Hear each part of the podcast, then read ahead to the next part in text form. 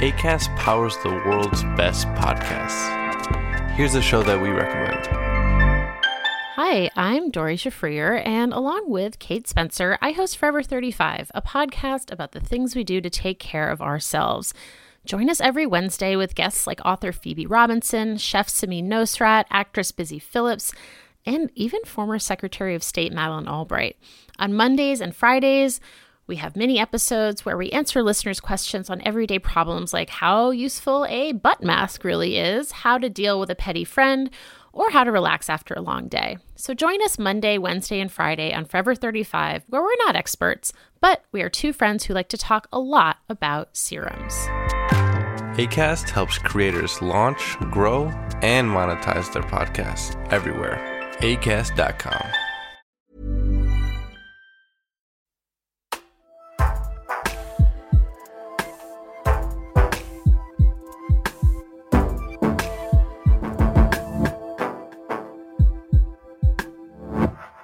and welcome once again to another yet another book of books uh, podcast called Books of the Year. I forgot what the title was. It's been so well, long that was since smooth. so long since the last one. He's Matt Williams, and we've been off I for so long. And basically, the reason why we've been off is that Matt's been writing his own book. Well, but yeah, I have been. Well, I have. Yes, I have. I have. I began writing with no plan, uh, and then sort of about a third of the way through, came up with a plan, uh, and then. But I, I enormously enjoyed writing it. So you know, who knows? Who knows what's going to happen? And also, What's it called? What's it called? Uh, well, I've I've called it trash to begin with, but Yes. um, I I've also had other ideas. But I, I, I- you know, I- you just have to call it something, don't you? For a long time, it was called Untitled Document. That was what it was called. But uh, it's you know, you've got to give it a name. So, uh, so Well, trash yeah, is better yeah. than untitled document, that's for certain. Yes, no, no, I think so. I think so. So, uh, so uh, yeah, it's about a, a week or so since I sort of pressed save. So we'll see. We will see. And it is also worth saying that um, uh, since we last did a podcast, uh, of course, Liverpool have won the league, which uh, I, I Okay, I we, we're running out of time, we- so we- we've got some emails to uh, to come. Uh, no, well, congratulations, because obviously Yes. Liverpool are the best team in the UK, and so therefore they're Obviously. thoroughly entitled to win everything. But also Spurs beat Arsenal, so really that's the kind of There you go. small Yeah, well done. North London Cup. Yeah. So, um, Bev from Cambridge, good to have you back. Questions I've been itching to ask. Oh, itching to ask. Oh, I see. What will Oh, you uh, miss if life goes back to the old normal? Any lockdown bad habits you intend to keep? What books are you looking forward to this summer? Well, the, the only thing I'll mention here about the lockdown bad habits is that the producer of this podcast, Ben, sent me three kilograms of jelly babies. And I didn't realize that it was from him, but it did. But all it said on the front was it was addressed to Simon Greedy Guts Mayo, right? And then I opened it up, and it's three kilograms of jelly babies. I'm thinking, who would who would send me that? And the answer is Ben, who's the producer of this podcast. Anyway, they're all gone. And you're now hooked on them, are you? yeah, I am now 18 stone. Any lockdown bad Well- habits for you? Well, I I've been doing quite a lot of cooking, okay, and uh, I at one point was making a banoffee pie every week, and I put on a lot of weight, mainly because um, my son was not eating any of the banoffee pie, so I was eating a whole banoffee pie every week. And i had to stop because i was unable to fit out of the door. Um so a- uh, uh, yes. Yes. Pick an email from the uh, from the emails in front of from you. from the many uh, emails, here we go. Um, hey, lovelies, this is from Anna Lindsay. I'm in Waihi, Aotearoa, uh, New Zealand, and I'm afraid to say that I didn't know about your delightful podcast until a couple of weeks ago. So I'm more than a bit behind, but it is the perfect tonic when in Yes. lockdown on my own and dreadfully missing my grown-up kids. Today I've been listening to your podcast with Roger Daltrey. My goodness, that's a yes on the 14th of December, 2018. That is so long ago. Um, I've just heard you say if you're listening from the future, please tell us things are getting better. Lol. Uh, oh dear. Yes. No. Not. Not. not Yeah, well, that's Who would have thought in the Lindsay, dog it? days of 2018 it couldn't possibly get any worse? Oh yeah. Try Ah. a global pandemic, sunshine. Uh, that's from Anna Lindsay. Now, Craig Manley just before we talk to Robert Webb, did any of the editors have a hissy fit about the strapline? So this is about. So uh, I have a book called Your Knife book. Edge, which is coming out on August 20, and on the on the front it says, uh, "Samo Knife Edge, uh, you never know where danger will come from." So Craig Manley says, did any of the editors have a hissy fit about the strapline ending with a preposition? You never know where from where danger will emerge or something. Where did you all go to school? I'm going for a lie down, darlings, amateurs, all of you. Well, actually, uh, because I work with Mark Kermode, I did specific, and I know he has this thing. You know, you can't end a sentence Yeah, with a preposition. yeah, yeah. And the editor, a very senior editor at Penguin, said it's fine. So Of course it is. That's Of the- course it's fine. And it's actually the end of that debate. It is Yes, fine it to end a sentence with a preposition. Le fin, that's it. Yeah, yeah, yeah, no, quite right. And when are we going to be talking about your book? So you've just mentioned August. So when in August is it out? Yes, to be hon- uh, August the 20th is the publication date, but um, there will be a special edition of the podcast for the release of Knife Edge in which I will be interviewed by Lee Child. So uh, he did actually say the, the last time he was on, the last time he was on, he said, uh, he suggested that he interview me when it comes out. I didn't actually think that was going to happen. Of course, it may well still not happen, but he said yes. So that will be something to look for, Goodness I me. think, don't you? Good effort. Yeah, yeah, yeah, definitely. Jack says, Hurrah, great to have you back. Has Matt's book found an editor? Has Simon Mayo read it? Simon has just started reading it. And we'll Just discuss started. it. Wow. Yes. Excellent. Yes. Uh, no, no editor as yet. Ooh, yes. Let's find out later. Anyway, Yeah. um, here we go. So let's let's introduce let's introduce our guest because this is a it's good to be back. And here we go with the top author. Well, it's time to introduce Robert Webb because uh, his splendid book "Come Again" is is out uh, and it's available, and he needs all the support that he can get because. well, hello, Robert. By the way, Hello there. Hi. I, I don't mean that in a derogatory way. I, I, well, what I that's mean how I took it. Okay. what I mean is, every single uh, author needs all the help that they can get. But me in particular. No, what you mean? What with the um, publishing books when all the bookshops are closed? That old. That I mean, not- I know, I know they're they're just about you know opened, but you know, in in general, it wasn't a great asset, was it? To It wasn't on out. the twenty third of April when this book was published. Yes, that was. It was pretty much peak, peak coronavirus. Uh, it's all about the timing, um, and uh, what I kept trying to remember was that, hey, you know, to say to good people such as yourself, look, it's a very uplifting and cheerful and deliberately written to be easy to read and funny and marvelous book. So it's almost your ideal lockdown book. I said, almost trying to trying to believe it as I said it. But yes, uh, it, it's true. The truth is, yes, you don't really want to publish a book when all the bookshops are closed, and also, you know, when you're trying to sell books by going on a massive tour that immediately gets cancelled. So yeah, I mustn't grumble. Mustn't grumble. It did all right, and I hear from uh, happy readers every day, so that's good. It's a very good thing. Uh, Matt, before we go any further, describe the book cover, please. Unless you've got Well, a, a, a I trendy can't. promo I can't version. describe it because yes, I've got the I've got the preview no. version. Mine actually says fifth pass, so I'm guessing this is the final pass. It's No, that's the four. The four people. bef- The four people it was sent to before you didn't want to read it. So, so yeah. Normally, I'd describe the front cover. So I'm gonna. I think we should rely on Robert to describe the front cover. Robert, can you Okay. describe the cover of your book? Yeah. Why not? Um, so uh, there seems to be a sort of two-tone thing going on. So the top half uh, is a sort of um, t- t- classy and tasteful cream uh, with my name in black, and uh, it says the number one Sunday Times best-selling author. That's because I've published one other book which did go to number one in the Sunday Times best-selling authors list. Good. So that's nice. This one didn't. Um, but I, again, we've been over that. and I'm not Yeah. bitter. Let's not go over that again.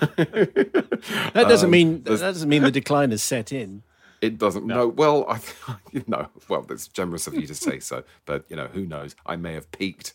But anyway, that's the top half, and there's a Yes. little illustration of a male and a female character, and the male seems to be sort of fading, and then underneath that, there's the title "Come Again" in bold, uh, red against a beautiful pale blue, and the tagline "You can't fall in love for the first time twice." But now I'm thinking the tagline should have been "He needs your support." Please give generously. He needs your support. Or, or perhaps what my wife suggested this morning, it's supposed to be fun.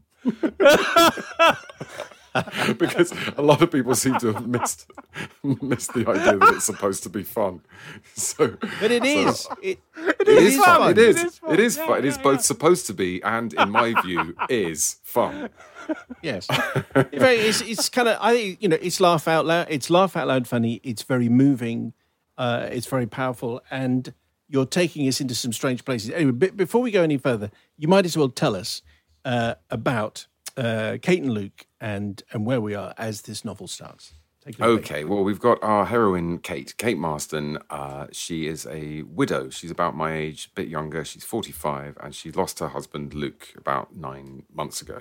And they were, they've been together a very long time. They've been together 28 years. They met when they were kids. They met uh, in Freshers Week uh, at the University of York. But Luke just died, and Kate is not doing well. She's not getting better. She's in terrible grief. In fact, she's almost a danger to herself. One day she wakes up. She's in the wrong body, in the wrong room. This is her college room. It's 1992. This was the week, in fact, this was the day that she met Luke for the first time. What do you do? She's 18, but she remembers everything. Uh, she knows how he died. She thinks she's there to save him. She's going to try and do everything exactly the same, hence comedy, because you can't do everything exactly the same. Uh, and that's basically the beginning of the book. And then I, since after that, there's a middle and an ending and all the bits in between. Good. Well, thanks for joining us. That's Robert Webb talking about. My name's Robert Webb. Uh, enjoy the buffet. it's, it, in a way, it's, it's quite difficult to give a feeling of the book because, as you said, it is laugh out loud funny. Um, but it, it, is, I, I don't want this question to take us necessarily in the wrong direction, but it's a, t- Yeah. is, is time travel quite difficult to pull off, basically? Is it It's- in terms of tying up and making, because I wake up in the middle of the night thinking, does that plot line work? Can I hmm. make A get, get to B? I've never written time travel. I think you Yeah. pull it off fantastically, but it, do- i- i- is it troublesome? That's very kind. Um, well, no, because I, as you'll have noticed, I wasn't that interested in the sort of Back to the Future. Ooh, if you change this in the past, then the present is affected in this way. Kind of. I mean, that's a lot of fun, but I don't really. uh, I, I was less interested in that than in this sort of emotional heft of, oh my god, my husband's alive again. Oh my god, my father's alive again. Uh, and I'm surrounded by friends who, these lifelong friends who are now these strange 18 year old versions of them, and they don't know who I am. My husband does, doesn't know who I am. I've got all of this foreknowledge about not just the future of world events, it's 2020 vision almost because I'm, I'm from the future, but also foreknowledge of, uh, of their lives and how their lives change and, and all of this stuff. Um, and that's what interests me about the book. I mean, the reader hopefully isn't too worried about what it's going to be like when she gets back to the present. I don't even mention that she's going to go back to the present. Um, it's, uh, I mean, it, that's what happens. I mean, it's in three parts. We're in the present, and she's, you know, she's having a really terrible time. Middle section, she's in 1992. Third section, she she does come back to the present, and she explodes back into life. I mean, if there's anyone who comes back to life, it's Kate, and that's what the story's about. Really, it's about grief. It's the movement from when you're stuck in the past um, and you know, which is how it feels when you lose someone, especially if you lose someone who you shared a house with. Just everywhere you turn, their absence is almost a presence, um, and that's what it's like for Kate. And then she literally has to go and live in the past in order to re-embrace the present and to remember what uh, what the present has to say for itself that it that it does have something to offer. It's that that when you start to blend the lost past with the new present, that's what mourning is, and that's where that's that's what Kate has to learn to do, um, but with jokes. um, so I was I was that was my interest in that, and hopefully the whole you know the mechanics of it um, why is she, why does she find herself in 1992? If I've done my job properly, we don't care. In the same way that we don't care that Bill Murray keeps waking up at six o'clock on Groundhog Day. Um, uh, but I mean, there is a there, as you know, there's a there's a bit right at the end where some of this is kind of sort of there's an not an appendix exactly, but a you know it's slightly outside the the action of the story. It is sort of addressed. Um, but again, it's I leave it wide enough open for the for the reader to to make what they will of it. Yes. Uh, next, Matt Williams has a question.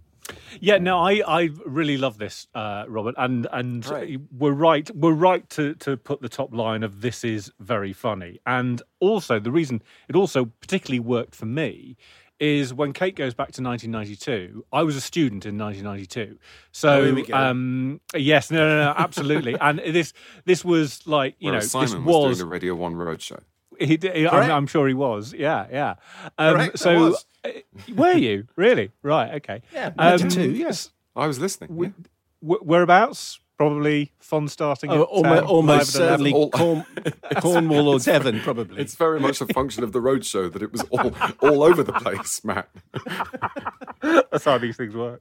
Um, so no, so so I was I, I love being taken back to um, 1990. It's, it's odd because during this lockdown, um, the people that I uh, lived with when I was at university, we've all been getting together on Zoom chats every week because we've not really spoken for the last 30 years, but we all sort of get together every week. It's been really weird. And I've been telling them about this book and how many parts of it that just sprung out to me as, oh my goodness, I've forgotten about that. And, and it's weird things like the Alliance and Leicester. We all had an Alliance and Leicester. I don't know. Are they still going? I don't know. But, we but uh, just the, the mention of the cash card Alliance and Leicester. And oh my God, the James t shirts everywhere. Everyone's got one of Oh, these James t-shirts, and it's. Uh, I heard a story about apparently the A and R man for James before they got big. He basically just went to university campuses and gave cool-looking kids t-shirts before anyone knew who they were. And that's how they sort of gained that's that's why on campuses everywhere you just saw people with those flower flowery james t-shirts. I just i want to know really robert what your i mean because i don't know if someone asked me to talk about the 1990s i'd probably get the, the obvious stuff. But for example i wouldn't have got alliance and leicester. So what what kind of research did you do into sort of early stu- uh, student life in the early 90s David and I used to do a series of sketches on that Mitchell and Webb Look called Lazy Writers, where they uh, they talk, Oh, some very very badly Yeah. written sketches, basically like you know medical drama. Uh, without and they go, oh, you you can get bogged down with so-called research, and they clearly don't know anything about medicine Yeah. or nothing about law. Um, or so they have characters saying, "Oh, this patient is looking very peaky. We should give him the right medicine." Anyway, um, so yeah, I don't want, without wishing to sound like one of the lazy writers, I didn't do that much. Oh, you didn't? no- Right, okay. It's no, it's no coincidence that you know it's 1992, which was my freshers week, and it's quite. Um, you know, whether you went to university or not, when you're 18, 19, it's quite a formative part of your life, and those memories are pretty vivid anyway. So I remembered the Ned's Atomic Dustbin t-shirts over the long sleeve tops and and the music, some you know stuff about the clothes and the music. I didn't have to look it up too much, which is a kind of it feels like cheating, but on the other hand. If you don't have to do that, you know that the, stuff that you're that's easy to remember, and I've learned this when I wrote the memoir a couple of years ago uh, that will be the stuff that other people remember as well. So, I mean, the more research you do, the more you're f- you're tempted to kind of educate people about stuff rather than rather than ringing bells. So, um, so there was that, and also '92 is kind of interesting in that if you talk about the '90s, I think a lot of people's minds will immediately go to Blair and Britpop, which of course was much later. '92 is you know you've had two years of John Major with another five to go. It was yet another conservative decade, really, and and looking at it from the from where we are at the moment, one can I think one could be forgiven for being almost nostalgic, even if you're not a conservative supporter, for for how just dull it was and how sort of benignly boring. And you know, you know, the, the oh, thing that we were moaning about was the Cones hotline for crying out loud. There was no there was there was no deadly pandemic, there was no Trump, there was no Brexit, there was you know, the, uh, it was all kind of predictable. So um, I, I think at one point I call it, you know, um, dull but with sunny intervals, the the frustrating weather of a functioning democracy. Um, Yeah. So there's that there's that sort of it because the book's sort of interested in nostalgia and the limits of nostalgia, but also you know the having your cake and eat it. Because yeah, I'm I I want to remind everyone about All Saints and uh, and Suede and, and, and stuff like that as well, because it is kind because it is fun. But um, but as Kate finds out, you know, if you're if you're back there, and I think it's a very common daydream that we've all had. What would you change, or what would how would you behave if you went back to your younger self and you knew uh, everything that you know now. I think you, you think about it for another five seconds, you realize you'd be incredibly lonely. I mean, it's just very isolating that she has all of this knowledge and she's surrounded by all these people that she loves who are strangers to her, apart from her, you know, her mum and dad. Nobody knows who she is. So it's um. So I was kind of interested in yeah, in the the pros and cons of nostalgia and, and what it would be like to to go back there. I, I think one of the reasons why this novel works so well is that you, it manages to be for you know based now, looking forward, and also uh, the the nostalgia of the nineties. Uh, did it? Did the idea fall in you? Did it? Was it fully formed? How long has this uh, has this story been knocking around in your head?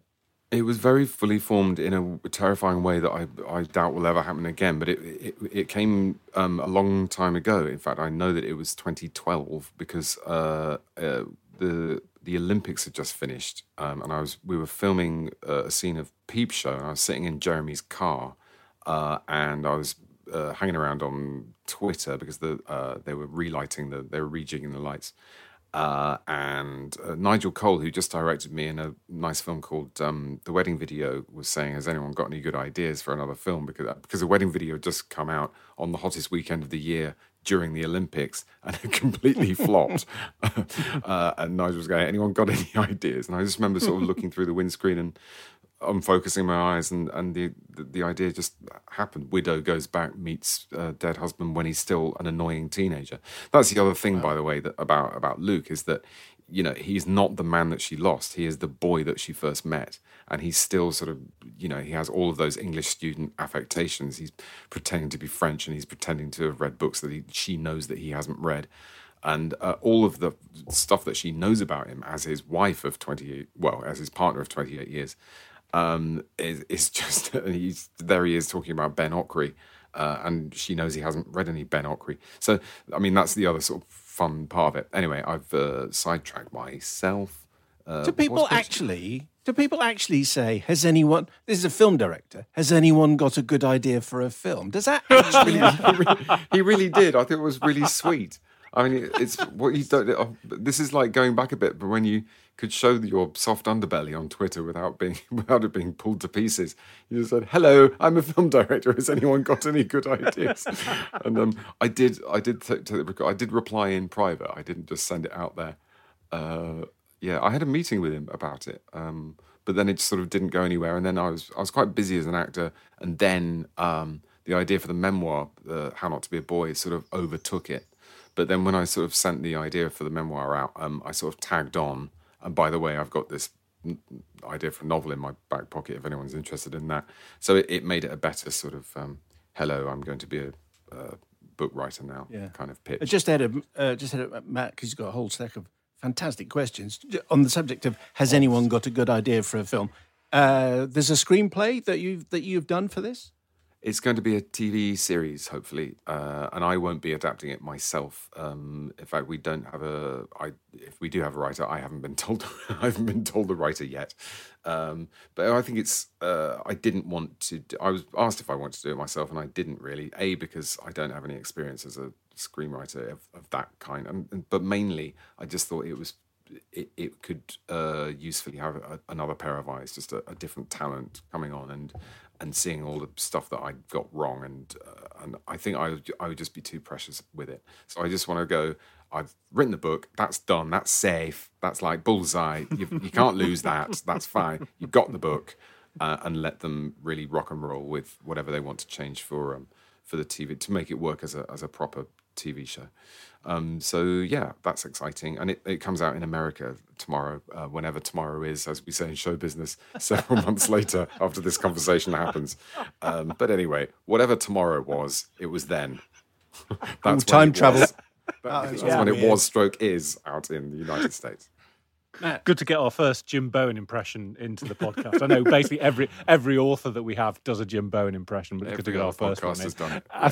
yeah, absolutely. I, I, do want to talk about Luke, and you've you've sort of alluded to the how he is the boy that she first met, as opposed to the man that she fell in love with, and and he is foolish and try um, uh, trying to make himself out to be sophisticated and blah blah blah. And I, by the way, have been reminded by these sort of university friends of mine about how I used to have a massive poster. This is so embarrassing. I used to have a massive poster in my room of a, a French version of Dead Poet Society. So basically. Dead Poet Society, but in French.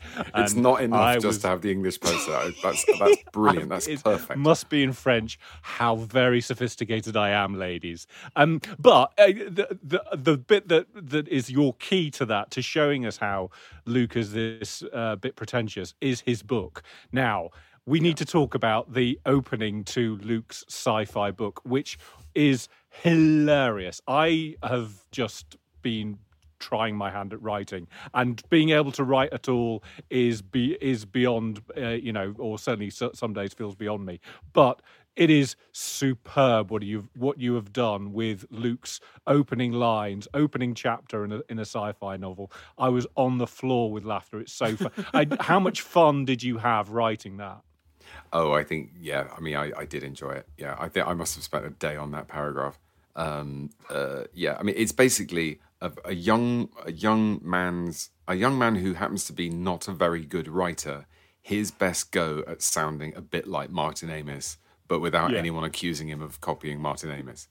Uh, that was the sort of brief that I gave myself. So you know, you've got Jessica Zed ticked along the asphalt with her pneumatic breasts. Or I can't remember what it was, but it, you know, it's it's that kind of thing. And uh, he was it dipped and ego tripped, and his yin and his yang. Uh, Anyway, um, so yeah, that, that was that was a lot of fun. Uh, and and uh, obviously, it's a terrible cheat, obviously, because you know I have Kate asking herself, how long is he going to keep this up? Oh my god, he's going to keep it up for 28 years. obviously, it took me it took me many many hours to write that small thing. But um, we're we're to believe that there are hundreds and hundreds of pages of this unfinished novel uh, that are all as dense, stroke terrible as that little excerpt that I provide.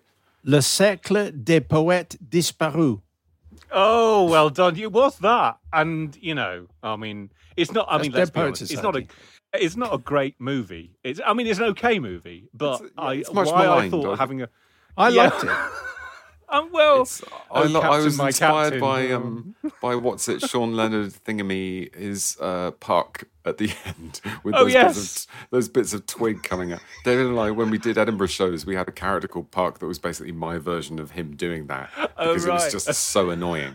And Puck was this sort of um, the sidekick to uh, Der- uh, David's uh, Baron Amstrad, who was an evil uh, supervillain. Anyway, Baron Amstrad and Puck uh, will never be.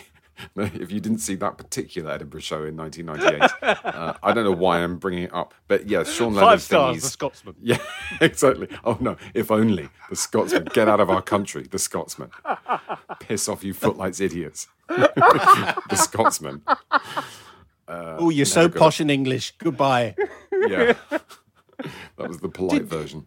Did you? Uh, you had uh, obviously because it says on the front, number one Sunday Times best-selling author. Did you enjoy the discipline of writing a novel, which is obviously a novel experience, but the whole construction uh, of it did it did it feel very different to writing for television or writing It the was- how how not to be a boy? Compa- compared to the memoir, it was much harder um, because, uh, well, you have to make it up, obviously, for the whole, you know, the, the in terms of the plot. With the memoir, I sort of imposed a sort of structure on it. You know, there's part one is about a boy, and part two is about when I'm uh, jump forward to me being a husband and a father. Um, but still, you don't really expect a life to have a five act structure. You don't expect a, a life to have any kind of you know twists and turns and bits of suspense. I mean, I was able to put some things in like that just with the way I chose and ordered the events. But still, you don't you don't have very high hopes for for, for the plot and the structure in a memoir. In a novel, you really do. You've got to make the story work. Um, so I found that quite intimidating, and and a couple of times I got stuck, and I did the absolute worst thing I could possibly do, which was started to read um, books about movie structure, books about structure, how to how to you know plot your story, uh, and found that I was doing everything wrong. And then it took me another month or so before I threw those books away and just carried on doing it the way I was doing it, uh, and eventually you know, I got a first draft, but that, that first draft, and my agent kept saying, this is supposed to be the fun bit. And I was going, okay, you do it then. um, uh, I didn't find that much that much fun because I was just so anxious the whole time that I was going to be able to pull the whole thing together. I think next time I will do a bit more planning. I don't think it, if I planned more, I don't think it would have been a better story, but I think I would have had a less stressful time. Um, eventually, I did get a plan kind of halfway through, and then I could follow the the plan. I, I was much happier, but it was uh, it was without you know wishing to moan because it's a great job and a lovely opportunity to be able to do this. Uh, it was it was hard work to that first draft was a yeah took ages and was and was tough. But then when you get down to the the nitty gritty of the sentences, that's where I really enjoy it. And at that point, it's just like the memoir actually because whether you're describing a memory or something that you've just invented, it's still getting something that's in your imagination because where do memories live if not in your imagination? In, onto the page and into the a version of them into the minds of the readers through the enigma code of English. So it, you know, it's it's the same. Um, it's exactly the same thing uh, at that level, level of sentences of you know just making sure that you don't you get out of your own way and you're not there are no little accidental rhymes or accidental ambiguities or you know ruffles that are going to make the reader stop and have to go back. And just all of those skills that are quite transferable from being a sketch writer in a way because you you learn something about economy you learn something about uh, uh, not not giving the the audience something to worry about I think it was Hitchcock said a confused audience do not emote and he's what he wanted to scare them I don't want to scare them I want to make them laugh usually um, but it's the same principle. If they if they're slightly worried about something because the, you've left you've left a loose end accidentally rather than a deliberate loose end, then they're, they're not going to laugh and they're not going to be moved. And so it's all it's all the same skills really. Can I ask you? I've left it till now so that I think people have realised that this novel is fun and laugh out loud funny, etc. But it's it's worth just mentioning the grief in here as well because the intensity of the grief that Kate feels uh, is so astutely observed. You know, it, it it it feels uncomfortable. You know, you feel as though you have to look the other way mm. because you've written that with with such with such power. So I know I realize that's not a question; that's a statement. But I, well, I just thought it, pe- pe- people will will at that point they'll hook into that, and they'll and I think they will be astonished by the power of the writing. Well, thank you very much. I mean, um, readers of How Not to Be. Sorry about the motorbike going far too fast down this residential road. I should be having words with whoever you have words with. Um, sorry, accidental partridge came out. I mean, who, what? What does he? What a lunatic! What is he doing? Um, sorry. Uh, yes, um, readers of How Not to Be a Boy will know that I lost my mum uh, when I was 17. Um, so some of that experience is definitely feeding into uh, Kate, uh, Kate's experience there. And I think it'd be much worse to lose a partner. Um, but uh, but yeah, there's there's that there. I mean, I worried about it to be honest. I, I thought, oh God, can't I start with a chapter where can we have a fun speech when they they get married, or can't you know can't they, can't we start with something a bit more upbeat? Um, because you know the first thirty pages are pretty miserable, and I was worried about you know people standing in bookshops and browsing and kind of putting the book down because it was too upsetting. I needn't have worried because, of course, there were no bookshops, um, and there, there, was there was no browsing. So, yeah. you know, either they bought it or they didn't. Um, uh, yeah, but um, but hopefully um, you can sort of get past that. And also, we're inside Kate's head or hovering just outside Kate's head most of the time. And she, I gave her a kind of mordant, dark humour. She has a very dry sort of take on all of this, even when she's, let's face it, pretty much suicidal. And and uh, but there are some some tough jokes to be wrung out of that that, that I think we just about earn because because the her uh, her feelings of loss uh, hopefully are authentic and we believe them and, and we're rooting for her from the start. I think I think we are, and I think as well. You're, you're right to say it's earned as well. It's, it reminded me a bit of, uh, and this is a joke that's uh, we've made many times about um, Shawshank Redemption. There's a lot of Shawshank before Love you get that. to the redemption, but by the time yeah. you get to the redemption, you know, right? I am absolutely in his corner because of what's yeah. happened before, and I think that's certainly the case with Kate. And um, and yes, it is. Uh, it's you know, it, it's uh, uncomfortable. It's messy uh, for, for, for Kate at the beginning, as it as it should be and um, and it, yes, uh, uh, as you've said as well, without with with an audience being able to emote, that brings that brings the book um, right up to the foreground. I've I've just um, been reading a. Um, uh, Ian Ridley's book about um, uh, uh, about grief, which comes out, which has absolutely hit me in the solar plexus over the weekend, uh, uh, called "The Breath of Sadness," which uh, coincidentally takes its title from a from a James lyric as well, from "Sit Down." Oh, really? um, but it's um, it's it, it it's it struck me as intensely personal, and I I hadn't read your your other book, so I didn't know about your mum. But anyone reading it will straight away know that this is coming from a place where you're where you have first hand experience of that. Mm.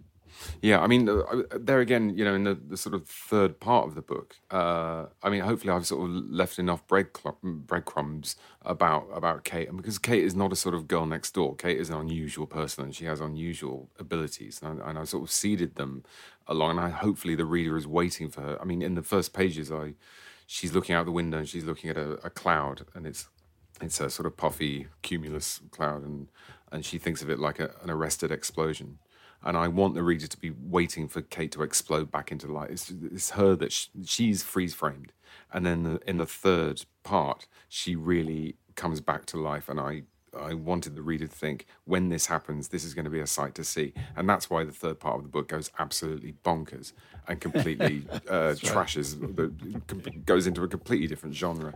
And some readers have had a bit, had a bit of trouble with that, and others have just gone, you know, like it's fun. As, it's you know, fun. as my wife yeah. as my wife suggests, the tagline, "It's meant to be fun." Um, you know, if yeah. you're Yes. if you're Yeah. prepared to just go with it, then um, Yeah. then that's the the real joy of seeing Kate's lift off. Uh, Robert Webb's book is called Come Again. He's the number one Sunday Times best-selling author, by the way, and this is his uh, debut novel, and it is indeed fun and uh, and very profound as well. What, what what do we get next from you, Robert? Will it be a TV film, another novel? Another novel. Well, we've got, we were heartbreakingly just a week away from finishing the second series of Back uh, before lockdown. Back was a Channel Four sitcom I do with David, and uh, we didn't quite get it in the can before we had to lock down. So whenever it's safe to knock that off, uh, I'll do that. But um, uh, hopefully another novel. I'm just um, perhaps I should go on Twitter and say, has anyone got a good idea? But I think that's a good way to get sued uh, in the Yeah. future. So I, I think I won't do that.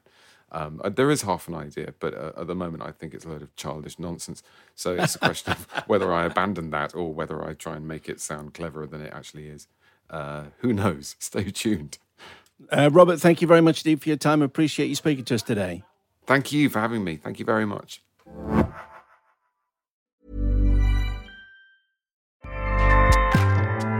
ACAST powers the world's best podcasts. Here's a show that we recommend. Hi, I'm Doree Shafrir, and along with Kate Spencer, I host Forever 35, a podcast about the things we do to take care of ourselves. Join us every Wednesday with guests like author Phoebe Robinson, chef Samin Nosrat, actress Busy Philipps, and even former Secretary of State Madeleine Albright. On Mondays and Fridays, we have mini episodes where we answer listeners' questions on everyday problems like how useful a butt mask really is, how to deal with a petty friend, or how to relax after a long day. So join us Monday, Wednesday, and Friday on Forever 35, where we're not experts, but we are two friends who like to talk a lot about serums.